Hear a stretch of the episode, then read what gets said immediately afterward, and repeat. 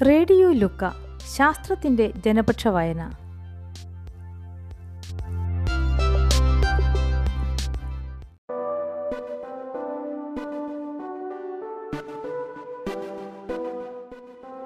ശരിക്കും മനുഷ്യൻ ചന്ദ്രനിൽ പോയിട്ടുണ്ടോ? മനുഷ്യൻ ചന്ദ്രനിൽ പോയിട്ടുണ്ടോ? ഈ ചോദ്യം നിങ്ങൾ അമേരിക്കക്കാരോട് ചോദിച്ചാൽ നൂറിൽ ഒരു ആറ് മുതൽ ഇരുപത് പേർ വരെ മനുഷ്യൻ ചന്ദ്രനിൽ പോയിട്ടില്ല എന്നാവും പറയുക.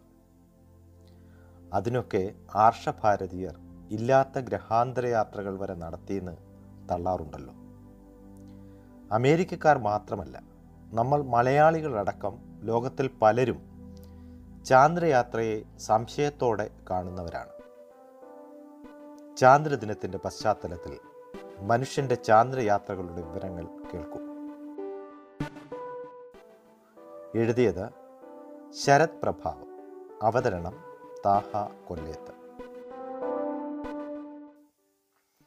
ആയിരത്തി തൊള്ളായിരത്തി അറുപത്തി ഒൻപത് ജൂലൈ ഇരുപത്തൊന്നിനാണ് മനുഷ്യൻ ആദ്യമായി ചന്ദ്രനിൽ ഇറങ്ങിയത്.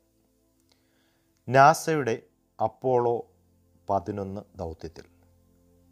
അതിനുശേഷം അപ്പോളോ പതിനേഴ് വരെയുള്ള യാത്രകളിലായി പന്ത്രണ്ട് പേർ ചന്ദ്രനിലിറങ്ങി അവിടെ വണ്ടി ഓടിച്ചു. പല പല പരീക്ഷണങ്ങൾ ചെയ്തു. മുന്നൂറ്റി എൺപത് കിലോഗ്രാം ചാന്ദ്രശില ഭൂമിയിലെത്തിച്ചു. ഒക്കെ ശരിയാണ്. എന്നിരുന്നാലും പലരും ഇപ്പോഴും മനുഷ്യൻ ചന്ദ്രനിൽ ഇറങ്ങിയിട്ടില്ല എന്ന് വിശ്വസിക്കുന്നവരാണ്. അതിനുള്ള കാരണം ചാന്ദ്രയാത്ര കള്ളത്തരമാണെന്ന് കാണിക്കുന്ന രീതിയിലുള്ള ശാസ്ത്രീയമെന്ന് തോന്നിപ്പിക്കുന്ന വിവാദ പ്രചരണങ്ങളാണ്. ആയിരത്തി തൊള്ളായിരത്തി എഴുപത്തിരണ്ടിലായിരുന്നു അവസാനത്തെ അപ്പോളോ ദൗത്യം. രണ്ട് വർഷങ്ങൾക്ക് ശേഷം ആയിരത്തി തൊള്ളായിരത്തി എഴുപത്തി നാലിൽ ബിൽ കെയ്സിംഗ് എന്ന അമേരിക്കക്കാരനാണ് ചാന്ദ്രയാത്ര വിജയകരമാക്കാനുള്ള സാധ്യത വെറും പൂജ്യം ദശാംശം പൂജ്യം പൂജ്യം ഒന്ന് ഏഴ് ശതമാനമാണെന്ന വാദവുമായി മുന്നോട്ട് വരുന്നത്. ആയിരത്തി തൊള്ളായിരത്തി എഴുപത്തിയാറിൽ അദ്ദേഹം we never went to the moon America's thirty billion dollar swindle എന്ന പേരിൽ ഒരു പുസ്തകവും പുറത്തിറക്കി.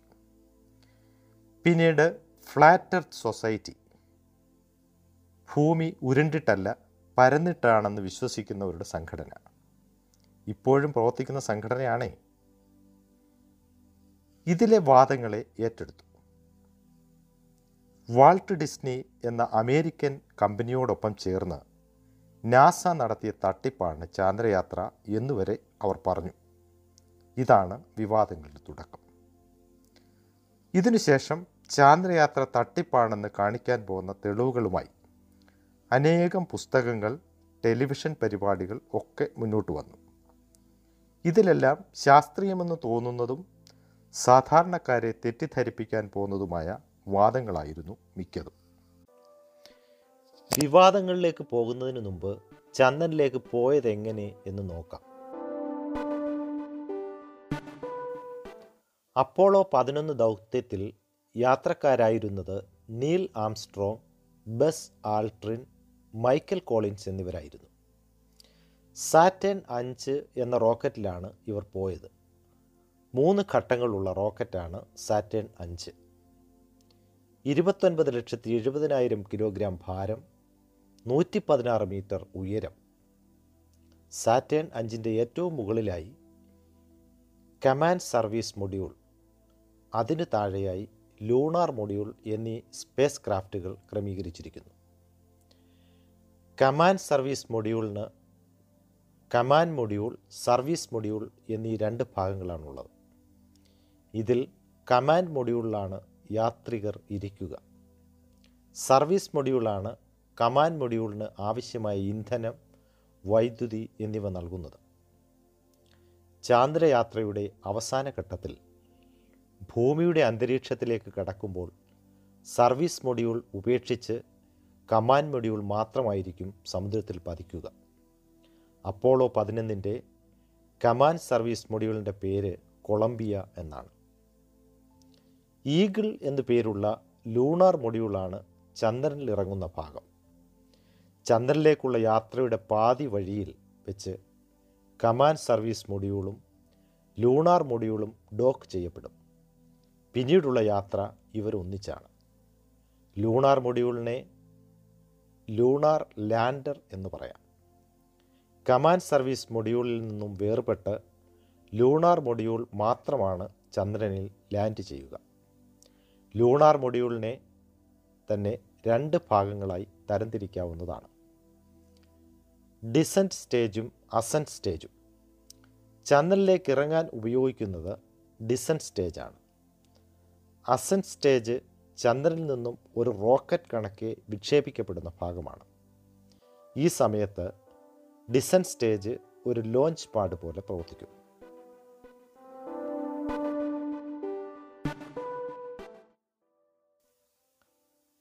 ചാന്ദ്രയാത്ര വിവിധ ഘട്ടങ്ങളിലൂടെ. ഭൂമിയിൽ നിന്നുള്ള വിക്ഷേപണമാണ് ആദ്യഘട്ടം ഇതിനായി സാറ്റേൺ അഞ്ച് എന്ന ഭീമാകാരനായ മൂന്ന് ഘട്ടങ്ങളുള്ള റോക്കറ്റാണ് ഉപയോഗിക്കുക മൂന്ന് ഘട്ടങ്ങളുള്ള ഈ ഭീമൻ റോക്കറ്റ് പതിനൊന്ന് മിനിറ്റ് കൊണ്ട് അപ്പോളോ പതിനൊന്നിനെ നൂറ്റി തൊണ്ണൂറ് കിലോമീറ്റർ റേഡിയസ് ഉള്ള ഒരു പാർക്കിംഗ് ഓർബിറ്റിലെത്തിക്കുന്നു. ഇതിനോടകം റോക്കറ്റിന്റെ ആദ്യ രണ്ട് ഘട്ടങ്ങളും ജ്വലിച്ച് തീർന്ന ശേഷം മൂന്നാമത്തെ ഘട്ടം തുടങ്ങിയിരിക്കും. Trans lunar injection. ഭൗമകേന്ദ്രീകൃതമായ ഓർബിറ്റ് വിട്ട് ചന്ദ്രനിലേക്കുള്ള യാത്ര തുടങ്ങുന്നത് ഇവിടെയാണ്. ഇതിനായി റോക്കറ്റിന്റെ മൂന്നാമത്തെ സ്റ്റേജ് ആറ് മിനിറ്റ് നേരത്തേക്ക് ജ്വലിപ്പിക്കുന്നു. ഇനിയാണ് ചന്ദ്രനിലേക്കുള്ള യാത്ര. ഇതിന് രണ്ട് മുതൽ മൂന്ന് ദിവസം വരെ എടുക്കും. ഈ യാത്രയ്ക്കിടയിൽ വെച്ച് ട്രാൻസ് പൊസിഷനിങ്ങും ഡോക്കിങ്ങും നടക്കും. ട്രാൻസ് പൊസിഷനിങ്ങും ഡോക്കിങ്ങും. ഈ ഘട്ടത്തിൽ റോക്കറ്റിൽ നിന്നും കമാൻഡ് സർവീസ് മൊഡ്യൂൾ വേർപെടുത്തുന്നു. ശേഷം കമാൻഡ് സർവീസ് മൊഡ്യൂളിനെ നൂറ്റി ഡിഗ്രി തിരിച്ച് ലൂണാർ മൊഡ്യൂളും കമാൻഡ് സർവീസ് മൊഡ്യൂളുമായി ഘടിപ്പിക്കുന്നു. ഡോക്കിംഗ്. റോക്കറ്റിന്റെ മൂന്നാം ഘട്ടത്തെ ഉപേക്ഷിച്ച് കമാൻഡ് സർവീസ് മൊഡ്യൂളും ലൂണാർ മൊഡ്യൂളും ഒട്ടിച്ചേർന്ന് യാത്ര തുടരുന്നു. ചാന്ദ്ര ഭ്രമണപഥത്തിൽ. നീണ്ട യാത്രയ്ക്കൊടുവിൽ ചന്ദ്രന്റെ അടുത്തെത്തുന്നു. ചന്ദ്രനെ വളഞ്ഞു പിടിക്കലാണ് ഇനി. ഇതിനായി നൂറ്റിപ്പത്ത് കിലോമീറ്റർ ചന്ദ്രന്റെ പിന്നിലേക്ക് യാത്ര ചെയ്ത ശേഷം സർവീസ് മൊഡ്യൂളിലെ റോക്കറ്റ് ഫയർ ചെയ്ത് വേഗത കുറയ്ക്കുന്നു. മംഗൾയാനിൽ ചെയ്ത റിവേഴ്സ് ഫയറിങ്ങിന് സമാനം. ഇങ്ങനെ ദീർഘവൃത്താകൃതിയിലുള്ള ഒരു ഓർബിറ്റിൽ നമ്മുടെ പേടകം സഞ്ചരിക്കുന്നു. ഇനി സർവീസ് മൊഡ്യൂളിലെ എഞ്ചിൻ ജ്വലിപ്പിച്ച് വൃത്താകൃതിയിലുള്ള ഓർബിറ്റിലേക്ക് മാറുന്നു. ഇങ്ങനെ ചന്ദ്രന്റെ ചുറ്റും ഒരു സ്ഥിര ഓർബിറ്റ് ആയ ശേഷം കമാൻഡ് മൊഡ്യൂളിലുള്ള മൂന്ന് പേരിൽ കമാൻഡ് മൊഡ്യൂൾ പൈലറ്റ് ഒഴികെ ബാക്കി രണ്ടു പേരും ലൂണാർ മൊഡ്യൂളിലേക്ക് കടക്കുന്നു. ലാൻഡിങ്ങിന് ആവശ്യമായ നടപടികൾ സ്വീകരിച്ച ശേഷം കമാൻഡ് സർവീസ് മൊഡ്യൂളിൽ നിന്ന് ലൂണാർ മൊഡ്യൂളിനെ വേർപെടുത്തുന്നു. ലൂണാർ മൊഡ്യൂളിലെ ഡിസന്റ് സ്റ്റേജ് ജ്വലിപ്പിച്ച് ലുണാർ മൊഡ്യൂൾ ചന്ദ്രോപരിതലത്തിലേക്ക് അടുക്കുന്നു. പിന്നീട് ഡിസെൻഡിങ് മൊഡ്യൂളിൽ നിന്ന് റിട്രോ റോക്കറ്റുകൾ ഫയർ ചെയ്തുകൊണ്ട് ലൂണാർ മൊഡ്യൂളിന്റെ വേഗം മണിക്കൂറിൽ മൂന്ന് കിലോമീറ്ററിലേക്ക് കുറയ്ക്കുന്നു. റിട്രോ റോക്കറ്റുകൾ ലൂണാർ മൊഡ്യൂളിൽ നിന്നും ചന്ദ്രോപരിതലത്തിലേക്കാണ് വിക്ഷേപിക്കുക. ഇതിൽ നിന്നും പിറകിലേക്ക് കിട്ടുന്ന തള്ളൽ ആണ് ലൂണാർ മൊഡ്യൂളിന്റെ വേഗത കുറയ്ക്കുന്നത്. ലാൻഡ് ചെയ്ത ശേഷം ലൂണാർ മൊഡ്യൂളിൽ നിന്ന് യാത്രികർ ചന്ദ്രനിൽ ഇറങ്ങുന്നു. പിന്നീട് ചന്ദ്രോപരിതലത്തിലെ പരീക്ഷണങ്ങൾ കുടിനാട്ടൽ ചിത്രങ്ങളെടുക്കൽ ചാന്ദ്രശില ശേഖരിക്കൽ എന്നിങ്ങനെയുള്ള പരിപാടികൾ.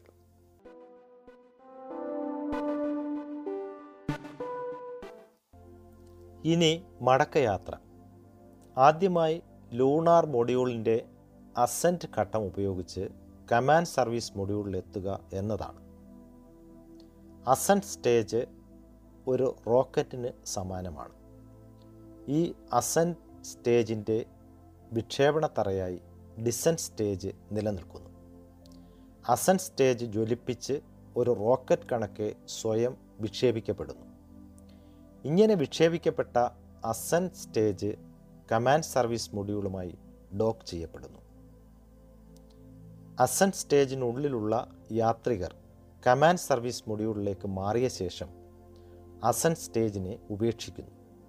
ശേഷം കമാൻഡ് സർവീസ് മൊഡ്യൂൾ ജ്വലിപ്പിച്ചുകൊണ്ട് ചന്ദ്രന്റെ പരിധിയിൽ നിന്നും പുറത്തു കടന്ന് കമാൻഡ് സർവീസ് മൊഡ്യൂൾ ഭൂമിയെ ലക്ഷ്യമാക്കി സഞ്ചരിക്കുന്നു. ഇതാണ് ട്രാൻസ് എർത്ത് ഇഞ്ചക്ഷൻ ഘട്ടം. ഭൗമാന്തരീക്ഷത്തിലേക്ക് കടക്കുന്നതിന് തൊട്ടു മുമ്പായി കമാൻഡ് മൊഡ്യൂളും സർവീസ് മൊഡ്യൂളും വേർപെടുന്നു. സർവീസ് മൊഡ്യൂളിനെ ഉപേക്ഷിച്ച് കമാൻഡ് സർവീസ് മൊഡ്യൂൾ. നൂറ്റി എൺപത് ഡിഗ്രി തിരിഞ്ഞ് കൂർത്ത ഭാഗം പിന്നിലാക്കി അന്തരീക്ഷത്തിലേക്ക് കടക്കുന്നു. കർഷണം മൂലം കമാൻഡ് മൊഡ്യൂളിന് ചുറ്റും ഉന്നത താപനില ഉണ്ടാകുന്നു. ഈ സമയത്ത് കമാൻഡ് മൊഡ്യൂളുമായി ആശയവിനിമയം സാധ്യമല്ല.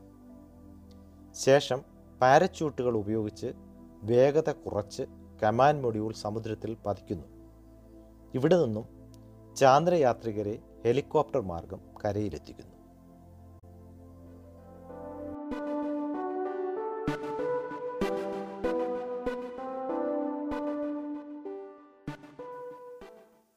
ചാന്ദ്രയാത്ര വിവാദം. ചാന്ദ്രയാത്ര തട്ടിപ്പാണെന്നതിന് ധാരാളം തെളിവുകൾ ഉന്നയിക്കപ്പെട്ടിട്ടുണ്ട്. ഇതിൽ പ്രധാനപ്പെട്ട തെളിവുകൾക്കുള്ള മറുപടികൾ ഇനി പറയുന്നവയാണ്. വിവാദങ്ങളിൽ പ്രധാനപ്പെട്ടത് ചന്ദ്രനിൽ നിന്നെടുത്ത ചിത്രങ്ങളെക്കുറിച്ചുള്ളവയാണ്. ചന്ദ്രനിൽ വെച്ചെടുത്ത ചിത്രങ്ങളിലൊന്നും ആകാശത്ത് നക്ഷത്രങ്ങളെ കാണുന്നില്ല. അന്തരീക്ഷമില്ലാത്തതിനാൽ പകൽ സമയത്തും അവിടെ നക്ഷത്രങ്ങളെ കാണേണ്ടതല്ലേ? ഒരു ചിത്രത്തിൽ പോലും നക്ഷത്രങ്ങളില്ലല്ലോ. ന്യായമായ സംശയം. ഇതിനുള്ള ഉത്തരം നമുക്ക് ഭൂമിയിൽ തന്നെ പരീക്ഷിച്ച് കണ്ടെത്താം. നല്ല ഇരുണ്ട രാത്രിയിൽ ആകാശത്തെ നക്ഷത്രങ്ങളെ കൂടി കിട്ടുന്ന രീതിയിൽ നിങ്ങളുടെ കൂട്ടുകാരന്റെ ചിത്രമെടുത്തു നോക്കുക. മൊബൈൽ ക്യാമറ മതി. ആകാശം ഇരുണ്ടു തന്നെ ഇരിക്കും. നക്ഷത്രങ്ങളുടെ ചിത്രമെടുത്തിട്ടുള്ളവർക്കറിയാം. സൂര്യനൊഴികെയുള്ള എല്ലാ നക്ഷത്രങ്ങളും പ്രകാശവർഷങ്ങൾ അകലെയാണ്. അവയിൽ നിന്നും വരുന്ന പ്രകാശം വളരെ നേർത്തതും. നക്ഷത്രങ്ങളെ ക്യാമറയിൽ പകർത്തണമെങ്കിൽ നിങ്ങളുടെ ക്യാമറ കുറഞ്ഞത് അര സെക്കൻഡ് നേരത്തേക്കെങ്കിലും തുറന്നു പിടിക്കണം. ഇങ്ങനെ എടുത്തെങ്കിൽ മാത്രമേ നക്ഷത്രങ്ങളെ പകർത്താനാകൂ ചന്ദ്രനിൽ മനുഷ്യൻ ഇറങ്ങിയതെല്ലാം ചന്ദ്രന്റെ പകൽ ഭാഗത്താണ്. നക്ഷത്രങ്ങളെ പകർത്തണമെന്ന് കരുതി ചിത്രമെടുത്താൽ പോലും ചന്ദ്രോപരിതലവും യാത്രികരും ഓവർ എക്സ്പോസ്ഡ് ആകും. ഒരൊറ്റ ഫ്രെയിമിൽ ഇത് രണ്ടും കൂടി നടക്കില്ല എന്നർത്ഥം. അറ്റ്ലാന്റിസിൽ നിന്നെടുത്ത ഒരു ചിത്രമാണിത്. ഇതിൽ ഭൗമോപരിതലവും അന്താരാഷ്ട്ര ബഹിരാകാശ നിലവുമുണ്ട് എന്നാൽ നക്ഷത്രങ്ങളില്ല. ഭൗമോപരിതലത്തെയും ബഹിരാകാശ നിലയത്തെയും ചിത്രത്തിൽ കൊണ്ടുവരാൻ വേണ്ട എക്സ്പോഷർ സമയത്തേക്കാൾ കൂടുതൽ വേണം നക്ഷത്രങ്ങളെ കിട്ടാൻ. അതാണ് ഈ ചിത്രത്തിലും സംഭവിച്ചിരിക്കുന്നത്. ചന്ദ്രനിൽ ആകെ ഒരു പ്രകാശ സ്രോതസ് മാത്രമാണുള്ളത് സൂര്യൻ. അതിനാൽ ചന്ദ്രോപരിതലത്തിന്റെ ചിത്രത്തിൽ ഉപരിതലത്തിലെ പ്രകാശ വിതരണം ഒരുപോലെ വരാൻ പാടുള്ളൂ. എന്നാൽ ഈ ചിത്രം നോക്കൂ. ആൾട്രൻ ചന്ദ്രൻ നിൽക്കുന്ന പ്രശസ്തമായ ചിത്രമാണിത്. ആൾട്രിൻ നിൽക്കുന്നതിനടുത്ത് മാത്രം ഒരു സ്പോട്ട് ലൈറ്റിൽ നിന്ന് പ്രകാശം വീഴുന്നത് പോലെ കാണുന്നുണ്ട്. ദൂരെയുള്ള ചന്ദ്രോപരിതലം ഇരുണ്ടിട്ടു. സൂര്യൻ മാത്രമാണ് പ്രകാശ സ്രോതസ് എന്നിരിക്കെ ഇതെങ്ങനെ സംഭവിച്ചു? വിവാദങ്ങൾ ഉണ്ടാക്കാനും തട്ടിപ്പെന്ന് വരുത്തി തീർക്കാനുമായി ഉപയോഗിക്കുന്ന പല ചിത്രങ്ങളും എഡിറ്റ് ചെയ്യപ്പെട്ടവയാണ്. ഈ ഒരു ചോദ്യത്തിൽ മാത്രമല്ല മറ്റ് പലയിടത്തും വാദങ്ങൾക്കായി ഉപയോഗിക്കുന്നത് എഡിറ്റ് ചെയ്യപ്പെട്ട ചിത്രങ്ങളാണ്. ഈ കാണുന്നതാണ് യഥാർത്ഥ ചിത്രം. ഇതിൽ ഉപരിതലത്തെ പ്രകാശത്തിന്റെ അളവ് ഒരുപോലെയാണെന്ന് കാണാം. ആംസ്ട്രോങ് ചന്ദ്രനിലേക്ക് ഇറങ്ങുന്ന വീഡിയോ നിങ്ങൾ എല്ലാവരും കണ്ടിട്ടുണ്ടാവും. One small step for a man one giant leap for mankind ആ വീഡിയോ എങ്ങനെ എടുത്തു? ചന്ദ്രോപരിതലത്തിലാണേൽ മറ്റാരുമില്ല താനും. ഉത്തരം ലളിതമാണ്. ലൂണാർ മൊഡ്യൂൾ എടുത്ത ഒരു സെൽഫി വീഡിയോ ആണിതെന്ന് പറയാം. ലൂണാർ മൊഡ്യൂളിൽ ഉറപ്പിച്ചിട്ടുള്ള ക്യാമറയിൽ നിന്നാണ് ആ വീഡിയോ പകർത്തിയത്. ബഹിരാകാശ യാത്രികർ ചാന്ദ്രയാത്രയിൽ വാൻ അലൈൻ റേഡിയേഷൻ ബെൽറ്റ് കടന്നാണ് പോവുക. മാരകമായ വികരണങ്ങളേറ്റ് ഇവരെങ്ങനെ ചന്ദ്രനിലെത്തി? ഇതൊരിക്കലും സാധ്യമല്ല. മറുപടിക്ക് മുമ്പ് എന്താണ് വാൻ അലൻ റേഡിയേഷൻ ബെൽറ്റ് എന്ന് നോക്കാം. നമ്മുടെ ഭൂമിക്ക് ചുറ്റും ഉപരിതലത്തിൽ നിന്ന് അറുന്നൂറ് കിലോമീറ്റർ മുകളിലായി. ഏതാണ്ട് ഉഴുന്നുമട ആകൃതിയിൽ റേഡിയേഷൻ സോണുണ്ട്. ആയിരത്തി തൊള്ളായിരത്തി അൻപത്തി എട്ടിൽ നാസയുടെ തന്നെ എക്സ്പ്ലോറർ വൺ എന്ന ഉപഗ്രഹമാണ് ഇങ്ങനെയൊരു വലയമുണ്ടെന്നത് കണ്ടെത്തുന്നത്. സൂര്യനിൽ നിന്നുള്ള ശക്തമായ വികരണങ്ങളെ ഭൂമിയുടെ കാന്തിയ വലയം ട്രാപ്പ് ചെയ്യുന്നതാണ് ഈ റേഡിയേഷൻ സോൺ എന്ന് വാൻ അലൻ എന്ന ശാസ്ത്രജ്ഞൻ കണ്ടെത്തി. ഈ മേഖല അങ്ങനെ വാൻ അലൻ റേഡിയേഷൻ ബെൽറ്റ് എന്നറിയപ്പെട്ടു. വാൻ അലൻ ബെൽറ്റിനെ രണ്ട് മേഖലകളായി തിരിക്കാം. ഉന്നത ഊർജ നിലയിലുള്ള പ്രോട്ടോണുകൾ ഉള്ളതും എന്നാൽ വലിപ്പം കുറഞ്ഞതുമായ ഇന്നർ ബെൽറ്റ്. ഇതിന് പുറത്തായി താരതമ്യേന ഊർജം കുറഞ്ഞ ഇലക്ട്രോണുകൾ ഉള്ളതുമായ ഔട്ടർ ബെൽറ്റ്. ഇതിന് ഇന്നർ ബെൽറ്റിനേക്കാൾ വലിപ്പം കൂടുതലാണ്. അപ്പോളോ പതിനൊന്ന് ഇന്നർ ബെൽറ്റിലൂടെ സഞ്ചരിച്ച സമയം മിനിറ്റുകൾ മാത്രമാണ്. ഔട്ടർ ബെൽറ്റിലൂടെ ഒന്ന് ദശാംശം അഞ്ച് മണിക്കൂർ സമയമെടുത്തും യാത്ര ചെയ്തു. അതായത് ഹാനികരമായ ബെൽറ്റിലൂടെ സഞ്ചരിച്ച സമയം വളരെ കുറവാണ്. ഇതിൽ തന്നെ സഞ്ചരിച്ച പാത വാൻ അലൻ ബെൽറ്റിന്റെ തീവ്രത കുറഞ്ഞ ഭാഗത്തു കൂടിയാണ്. ഹാനികരമായ അയോണൈസിംഗ് വികരണങ്ങളെ തടയാൻ പേടകത്തിന്റെ അലൂമിനിയം കവചം ധാരാളമാണ്. മൂന്ന് വർഷം കൊണ്ട് നമുക്ക് കേൾക്കുന്ന റേഡിയേഷനെ ചാന്ദ്രയാത്രയിൽ യാത്രികർക്ക് ഏക്കുന്നുള്ളൂ ഇത് ഹാനികരമല്ല. അന്തരീക്ഷമില്ലാത്ത ചന്ദ്രനിലെ കൊടി പറക്കുന്നതെങ്ങനെ? കൊടിയുമായി ബന്ധപ്പെട്ട വിവാദങ്ങളിൽ ഒന്നാമത്തേത് അന്തരീക്ഷമില്ലാത്തിടത്ത് എങ്ങനെയാണ് കൊടി നിവർന്നു നിൽക്കുന്നത് എന്നതാണ്. കൊടിയുടെ ചിത്രം മാത്രം നോക്കുക. കൊടി ഘടിപ്പിച്ചിരിക്കുന്നത് തലതിരിഞ്ഞ എൽ ആകൃതിയിലുള്ള വടിയിലാണ്. അതിനാൽ കൊടി തൂങ്ങിക്കിടക്കില്ല നിവർന്നു തന്നെ നിൽക്കും. ശരി. അപ്പോഴും കൊടി പറക്കുന്നതിനുള്ള മറുപടിയായില്ല കൊടി ചലിക്കാതെ കുത്തി നിർത്തുക അസാധ്യമാണ്. ആദ്യമുണ്ടാകുന്ന ആ ചലനം അന്തരീക്ഷമില്ലാത്തതിനാൽ കുറച്ചു നേരം നിലനിൽക്കും. ഇതാണ് കൊടി നിർത്തുന്ന സമയത്തെ ചലനത്തിന് കാരണം. കൂടാതെ കൊടിയിലുണ്ടായിരുന്ന ചുളിവുകൾ കാറ്റുണ്ടായിരുന്ന പോലെ ഉള്ള പ്രതീതി ഉണ്ടാക്കുന്നു. ഉണങ്ങിക്കിടക്കുന്ന മണ്ണിൽ ചവിട്ടി നോക്കിയാൽ അറിയാം അവിടെ ചെരുപ്പിന്റെ പാട് വ്യക്തമായി ഉണ്ടാവില്ല. എന്നാൽ നനവുള്ള മണ്ണിലാണെങ്കിൽ നന്നായി ഉണ്ടാവുകയും ചെയ്യും. ചന്ദ്രനിൽ നനവില്ലെന്ന് നമുക്കറിയാം. പിന്നെ എങ്ങനെയാണ് ചിത്രത്തിൽ കാണുന്ന പോലെ ഷാർപ്പായ കാൽപ്പാടുകൾ ചന്ദ്രോപരിതലത്തിൽ ഉണ്ടാകുന്നത്? മഴയോ കാറ്റോ ഇല്ലാത്തതാണ് കാരണം. ചന്ദ്രനിൽ ഭൂമിയിലേതുപോലെയുള്ള ഉപരിതല പ്രവർത്തനങ്ങൾ ഇല്ലാത്തതിനാൽ ഭൂമിയിലെ മണ്ണും ചന്ദ്രനിലെ മണ്ണും തമ്മിൽ വലിയ വ്യത്യാസമുണ്ട്. ചന്ദ്രനിലെ മൺതരികളുടെ അഗ്രങ്ങൾ വരെ കൂർത്തതായിരിക്കും. ഈ കൂർത്ത അഗ്രങ്ങളാണ് അവയെ ഒട്ടിച്ചേർന്നിരിക്കാൻ സഹായിക്കുന്നത്. മാത്രമല്ല അന്തരീക്ഷമില്ലാത്തതിനാൽ ഈ പാടുകൾ അതേപോലെ നിലനിൽക്കുകയും ചെയ്യുന്നു. ഭൂമിയിൽ കാറ്റും മഴയും പുഴയും തുടങ്ങിയ ഭൗമോപരിതല പ്രവർത്തനങ്ങൾ ഉള്ളതിനാൽ മൺതരികൾക്കൊന്നും കൂർത്ത അഗ്രങ്ങൾ ഉണ്ടായിരിക്കില്ല. അതുകൊണ്ട് തന്നെ അവ നന്നായി ഒട്ടിച്ചേർന്നിരിക്കില്ല. എന്നാൽ വെള്ളം നനഞ്ഞാൽ ആ വെള്ളം മൺതരികളെ ഒട്ടിച്ചേർന്നിരിക്കാൻ സഹായിക്കുന്നു. ഇങ്ങനെ മറുപടി നൽകേണ്ടതും മറുപടി അർഹിക്കാത്തതുമായ അനേകം ചോദ്യങ്ങളുണ്ട്. ചോദ്യോത്തരങ്ങൾ തൽക്കാലം ഇവിടെ നിർത്തുന്നു. പകരം ചാന്ദ്രയാത്ര കെട്ടുകഥയല്ല എന്നതിന് പോന്ന മറ്റു ചില തെളിവുകൾ മുന്നോട്ട് വയ്ക്കുന്നു.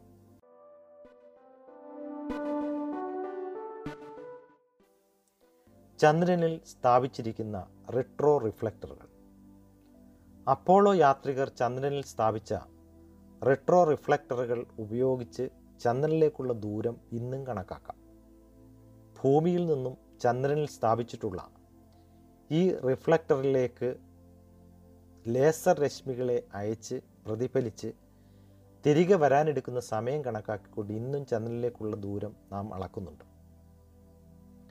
ചാന്ദ്രശിലകൾ ആറ് അപ്പോളോ ദൗത്യങ്ങളിൽ നിന്നായി മുന്നൂറ്റി എൺപത് കിലോഗ്രാം ചാന്ദ്രശില ഭൂമിയിലെത്തിച്ചിരുന്നു മാത്രമല്ല ലോകത്തെ വിവിധ ഗവേഷണ സ്ഥാപനങ്ങൾക്ക് ഈ ശിലകൾ പഠന വിധേയമാക്കാനായി അയച്ചു നൽകിയിരുന്നു. എല്ലാ ഗവേഷണ സ്ഥാപനങ്ങളും ഇത് ചാന്ദ്രശിലകൾ തന്നെയാണെന്ന് അംഗീകരിക്കുകയും ചെയ്തിട്ടുണ്ട്. ഇന്നേ വരെ ആർക്കും തന്നെ ചാന്ദ്രശിലകൾ കൃത്രിമമായി ഉണ്ടാക്കി എന്ന് തെളിയിക്കാൻ കഴിഞ്ഞിട്ടില്ല. ഭൂമിയിലെ ഏറ്റവും പഴക്കം ചെന്ന പാറയേക്കാൾ ഇരുന്നൂറ് ദശലക്ഷക്കണക്കിന് വർഷങ്ങളുടെ പഴക്കമുണ്ട് ചാന്ദ്രശിലയ്ക്ക് മാത്രവുമല്ല സോവിയറ്റ് യൂണിയൻ റോബോട്ടിക് ദൗത്യങ്ങളിലൂടെ ശേഖരിച്ച ചാന്ദ്രശിലയുമായും ഇതിനെ താരതമ്യം ചെയ്തതാണ്. സ്പേസ് റേസിൽ അമേരിക്കയോട് മത്സരിച്ച സോവിയറ്റ് യൂണിയന് പോലും ഇക്കാര്യത്തിൽ തർക്കമുണ്ടായിട്ടില്ല.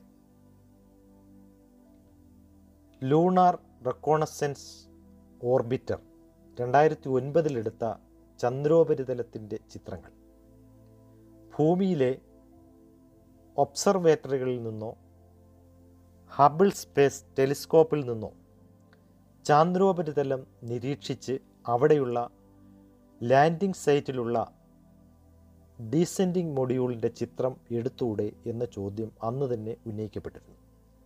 എന്നാൽ ഹബിളിന് പോലും കുറഞ്ഞത് അൻപത്തിയഞ്ച് മീറ്ററെങ്കിലും വലിപ്പമുള്ള വസ്തുക്കളെ ചന്ദ്രതലത്തിൽ ചന്ദ്രോപരിതലത്തിൽ നിന്നും വേർതിരിച്ച് അറിയിക്കാൻ സാധിക്കും.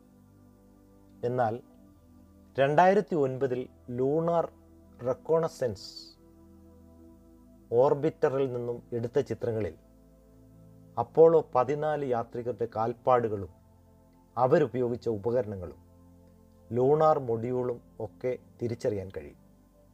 നമ്മുടെ ചാന്ദ്രയാനിൽ ഉണ്ടായിരുന്ന ടെറൈൻ മാപ്പിംഗ് ക്യാമറയും ചന്ദ്രോപരിതലത്തെ നിരീക്ഷിച്ചിരുന്നു. വ്യക്തത കുറവാണെങ്കിൽ കൂടി അപ്പോളോ ലാൻഡിംഗ് നടന്ന സ്ഥലങ്ങളെ മറ്റ് സ്ഥലങ്ങളിൽ നിന്നും തിരിച്ചറിയാൻ കഴിഞ്ഞിരുന്നു. എന്തിനേയും ചോദ്യം ചെയ്യുന്നത് നല്ലതാണ്. അത് ചാന്ദ്രയാത്രയായാലും അവയ്ക്കൊക്കെ ഉത്തരം കിട്ടിയെങ്കിൽ മാത്രമേ നാം അത് അംഗീകരിക്കാവൂ. അത് നല്ലതാണ്. എന്നാൽ എല്ലാ ചോദ്യങ്ങൾക്കും ഉത്തരം നൽകിയാലും ശാസ്ത്രീയമായ തെളിവുകൾ നൽകിയാലും വിവാദമുണ്ടാക്കുന്നവരെ പറഞ്ഞു മനസ്സിലാക്കാൻ സാധ്യമല്ല. അവർക്കതൊരു ഹോബിയും കച്ചവടവും ഒക്കെ ആയിരിക്കും. അവരെ നമുക്ക് വിട്ടേക്കാം. നമുക്ക് ചാന്ദ്രദിനം ആഘോഷിക്കാം.